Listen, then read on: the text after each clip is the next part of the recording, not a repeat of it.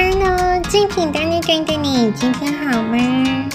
欢迎来到属于我们的小空间，懒得看。今天我将和你一起进入的世界是《A Template for Understanding Big Debt Crisis》债务危机，我的应对原则。第五集将探讨二零零八年美国金融海啸。在这个案例中，房地产是最重要的泡沫领域，你准备好了吗？小明啊！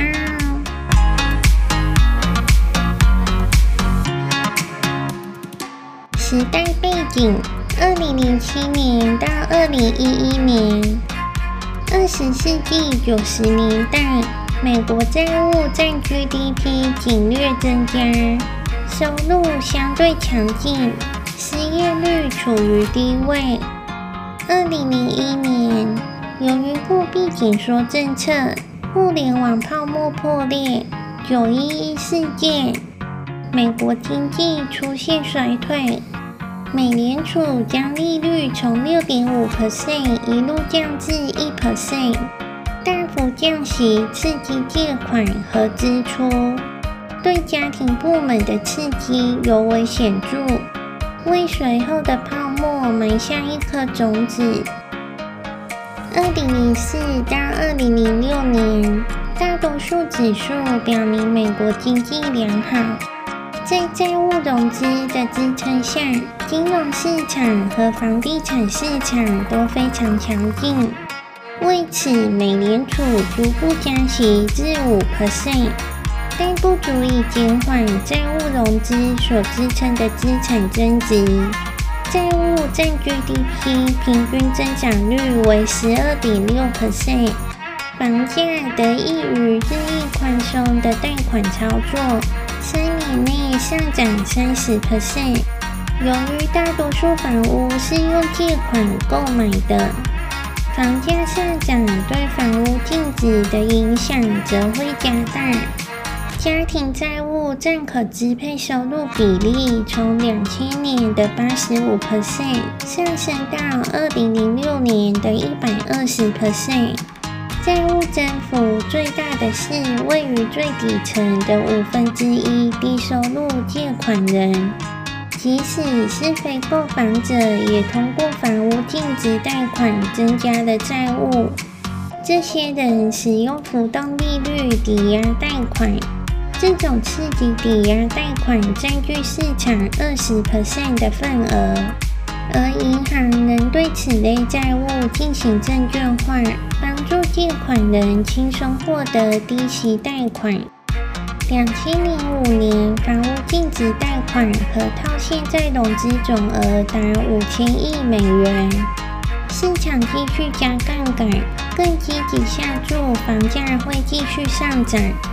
而上涨也使供应量不断增加，一边是狂热买房，另一边狂热地为买房者提供资金。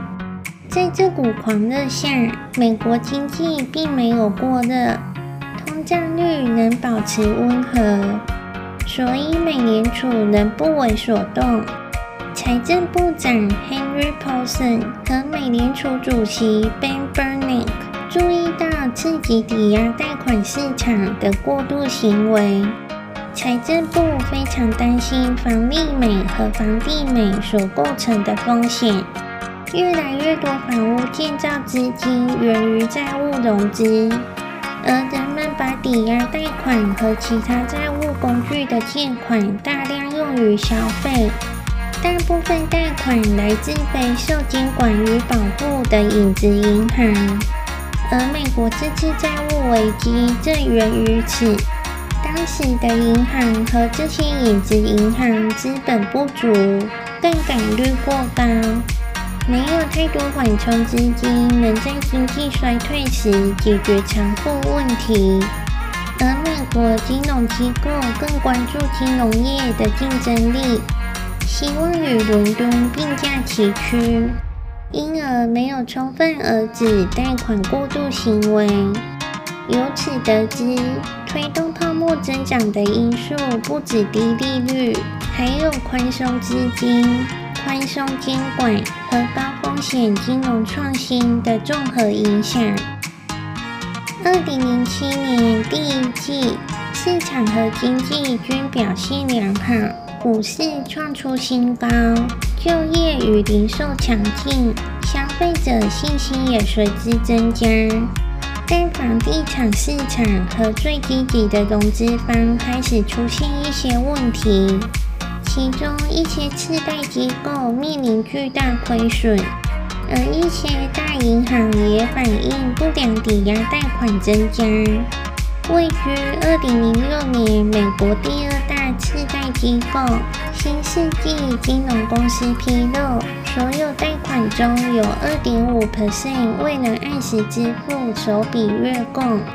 次贷机构与购买次贷的投行间有个协议，若借款人拖欠支付任何一笔早期月供，贷款人就得回购这笔贷款。和投资者要求新世纪回购这些贷款时，他们无法拿出现金。而在过去几个月里，已有数十家规模较小的次贷机构因此破产。大多数人认为这些问题仅出现在金融市场，不会大规模蔓延至其他领域。美股在四五月继续反弹，创下新纪录。随着短期利率上升，收益率曲线趋于平缓，甚至倒挂，这导致流动性下降，短期资产回报如现金也随其收益率走高而提升，资金流出金融资产，导致资产价格下跌，反过来产生负面财富效应，导致支出和收入不断下降，进而影响实体经济。随着利率上升，房价开始下跌，大量现有抵押贷款的利息支付也迅速增加。六月普遍出现的财务困境是，随着指数率和违约率上升，大型银行开始出现严重亏损。七月房地产市场压力逐步增大。次贷支持证券指数 ABX 持续大幅下跌，不能按时还款的借款人开始增加，新房销售迅速下降。由于债务问题和紧缩形势尚未影响到实体经济，经济增速看起来仍然不错。八月，抵押贷款市场开始严重失控。债务周期明显开始触顶，法国巴黎银行由于持有美国次贷，遭受重大亏损，冻结旗下三只基金的二十二亿美元资金。欧洲的银行都投资了次贷证券，拆借变得更加紧张。为了让利率回到目标水平，欧洲央行不得不向银行体系注入。一千五百六十亿欧元，美国国债也受到挤压，高风险商业票收益率和同业拆借利率都有所提高，美股市场暴跌，使美联储在两次定期会议之间意外降息零点五 percent，股市出现反弹。经过这番波澜后，大多数决策者和投资者都认为抵押贷款市场的问题可以得到控制。随着金融危机蔓延至银行业之外，越来越多实体经济参与者无法通过常规渠道获得信贷，事态恶化使市场预期美联储会继续降息。九月。美联储超出预期降息零点五 percent，股市反弹，五百重回历史最高点的两颗肾以内。这个举动向市场传递一个重要信息，即美联储愿意采取必要的决定性行动。十月，次贷证券的预期整体亏损开始增加，市场情绪恶化，美股急剧下跌，抵押贷款违约率上升，房和现房销售减缓，零售增长放慢。十二月，标普五百重峰值下跌六 percent。债券收益率跌至四 percent，美元指数下跌八点六 percent，而油价大涨五十五 percent。二零零八年初，经济和市场开始出现裂缝，美国制造业、零售业和就业报告数据都相对较差，标普五百下跌约十 percent。全球股市跌幅更大，美联储紧急将利率下调七十五个基点至三点五 percent，一周后再次降息五十个基点，股市稍微反弹后又跌回降息前水平，信贷和经济持续恶化，许多大型银行宣布大规模减记。如美国国际集团减记一百一十亿美元，瑞士联合银行减记一百四十亿美元。因为数起违约事件引发广泛关注，抵押贷款支持证券敞口巨大，贷款人越来越不愿意提供借款。这些担忧很快蔓延至持有大量证券的经纪公司。导致借款成本飙升，在主要投行中，Bear Stearns 面临的压力最大。尽管规模最小，公司一旦破产，市场将抛售其价值四千亿美元的证券，为金融市场带来灾难性后果。三月，财政部和美联储一致认为，应防止重要性机构倒闭。但他们无权注资给濒临破产的投行。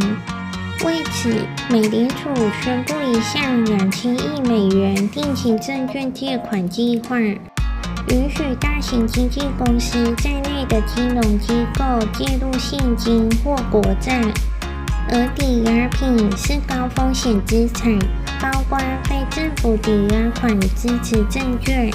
市场对这流动性注入反应热烈，美股创下五年内最大单日涨幅四 percent，但 Bear Stearns 能面临挤兑，最好的选择是找到一家健康的私营机构收购它，而摩根大通最合适。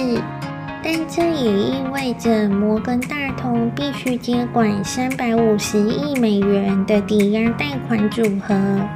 为了推动这笔交易，美联储向摩根大通提供三百亿美元的无追索权贷款，用于收购 Bear Stearns。也就是说，未来亏损将由美联储承担，最终由纳税人买单。另外，美联储再次降息七十五个基点至二点二五 percent。虽然市场反弹，但投行濒临倒闭的恐慌情绪仍在蔓延。下一家可能是雷曼兄弟。六月，油价飙升导致通胀率大幅上扬，失业率飙升。金融业再次出现信贷问题，标普下调对雷曼兄弟、美林证券和摩根士丹利的信用评级。由于通胀压力增大，美联储的重点不再是防止债务和经济风险影响增长，转为确保物价稳定，并宣布维持利率不变。七月，雷曼兄弟发布一份报告称，房利美和房地美急需七百五十亿美元资本注入，才能保持偿付能力。这两家抵押贷款巨头的股票随即遭到抛售，股价均下跌约四十五 percent。因为这两家公司的总量比雷曼兄弟大九倍，也是抵押融资的主要来源，因而不能让他们倒闭。决策者采取一系列干预措施，增强市场对金融业的信心。最重要的是救助这两家公司。SEC 限制卖空十九只包含房利美和房地美的金融股。美联储延长对投行和券商的紧急贷款计划。财政部和美联储还宣布，若这两家公司濒临破产，可以使用公共资金获得救助。但每个人都知道，这两家公司存在大量坏账。股价能继续暴跌。财政部说服国会通过一项法案，获准使用几乎无限量资金来援助这两家公司，并扩大对他们的监管。九月，财政部最终接管房利美和房地美，同时保证购买优先股以提供注资，股价停止下跌。九月十五日，救助雷曼兄弟的战略投资者最终没有出现，公司申请破产，每股下跌近五 percent，这是史上最大的破产案。官方报告的资产规模约六千亿美元。与此同时，金融危机正在冲击经济，造成经济急剧下滑。危机蔓延至每个机构，甚至最强大的机构。许多蓝筹公司都很难在商业票据市场上获得借款，可能因此陷入现金流困境而被迫违约。而美国国际集团所发行的数千亿美元债券保险合同，似乎正导致公司快速走向破产。急需八百五十亿美元，美联储在赋予严苛条件下为其提供这笔紧急资金，但这项救助计划并未提振市场。决策者决定实施不良资产救助计划，联邦政府将斥资五千亿美元购买不良抵押贷款。美联储将为全球其他央行提供一千八百亿美元的互换额度，缓解投资者对外国市场美元流动性紧缩的担忧。SEC 禁止卖空近八百只金融股，高盛和摩根士丹利自愿转为银行控股公司。九月二十五日。华盛顿互惠银行被联邦存款保险公司接管，成为美国史上最大的银行倒闭案。十月三日，决策者再次提出的七千亿美元不良资产救助计划法案通过，但投资者普遍认为这不足以救市。联邦存款保险公司将存款保险上限从十万提高至二十五万美元，还推出交易账户担保计划，为参与银行的无息账户提供全额保险，这相当于几乎担保银行所有债务。政府希望这些措施足以缓解受困银行的压力。同时避免与外国监管机构打存款保险战。然而，每天都有新一轮坏消息冲击股市，股价连日下跌，油价也跌至每桶七十五美元。与此同时，资金持续流出优质货币市场基金，美联储甚至开始购买无担保商业票据。并不断扩大与发达国家央行的美元互换额度，但未能提供足够的美元流动性，缓解全球美元短缺局面。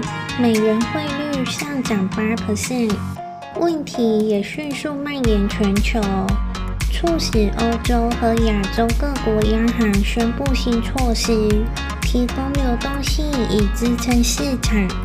经济基本面能持续恶化，未来存在巨大不确定性。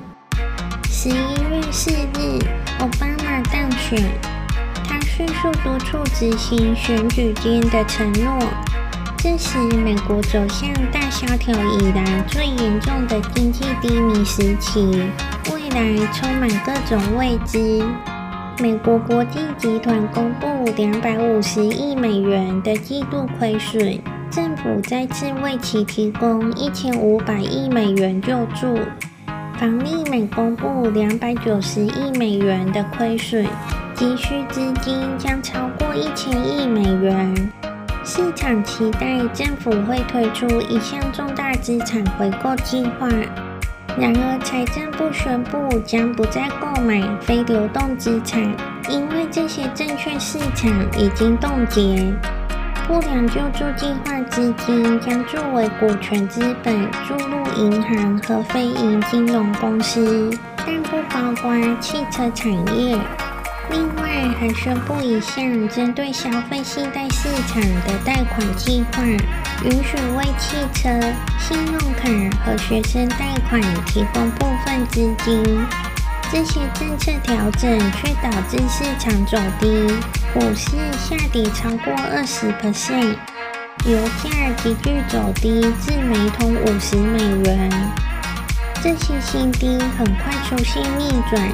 第一轮量化宽松计划实施，也是管控去杠杆化的关键一步。十一月二十五日，美联储和财政部宣布八百亿美元贷款和资产购买计划，旨在降低抵押贷款利率，帮助房地产市场。美联储将隔夜利率降至有史以来最低水平零点二五至零 percent。央行承诺购买六千亿美元住房贷款相关债务。市场对奥巴马承诺的财政措施持乐观态度，其他主要国家也纷纷公布重大政策举措。英国宣布三百亿美元的刺激计划，欧盟制定一项两千五百八十亿美元的财政计划，发达国家普遍降息。二零零九年二月十七日，奥巴美国复苏与再投资法案，这一刺激计划总额为七千八百七十亿美元。隔天，政府为房地产行业再提供两千七百五十亿美元，并为房利美和房地美额外提供两千亿美元融资。美联储也推出定期资产支撑证券贷款工具，向顶级资产证券持有人提供无追索权贷款，金额高达一万亿美元。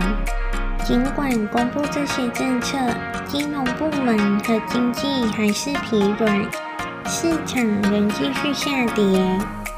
三月，美联储出乎意料宣布大量扩大量化宽松政策的购债规模，机构抵押贷款支持证券的购买量增加七千五百亿美元，机构债务的购买量增加一千亿美元。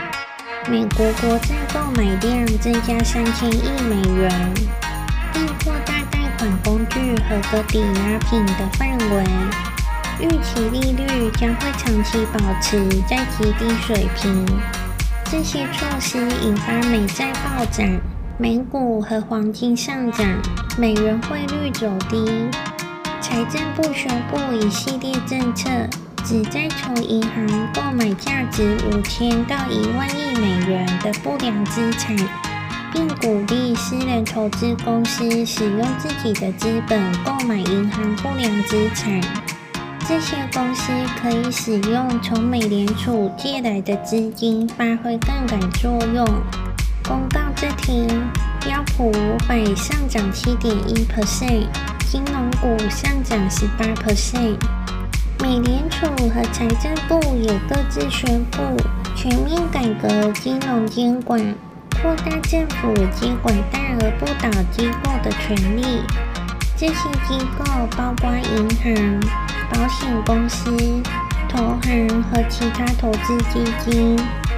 四月，二十国集团同意在 IMF 现有流动性资源的基础上，立即为 IMF 提供两千五百亿美元的额外融资，最终增加高达五千亿美元贷款额度。消息发布后，新兴市场国家的货币汇率飙升。截至四月底，美国政府宣布的全部资产购买和担保政策支持总债务占比三分之二，约二十九万亿美元。经济开始出现复苏，标普五百上涨二十五 percent，油价上涨二十 percent。信用违约互换利差下跌近三十 percent。当时最突出的疑问是：市场正在筑底，还是又一次熊市反弹呢？确定美国是否走向复苏的一个关键点是银行的健康状况。五月，美联储公布银行压力测试结果。资本需求将在第二年结束时达到最大值，也就是盈利小于亏损。下半年各项政策降低了风险，扩张了高风险资产的购买规模，提高了资产价格，经济开始复苏了。二零一零年，金融市场表现强劲。全球大多数央行和政府都开始放慢经济刺激步伐，在提供必要的额外刺激方面，显然量化宽松政策是最有效的。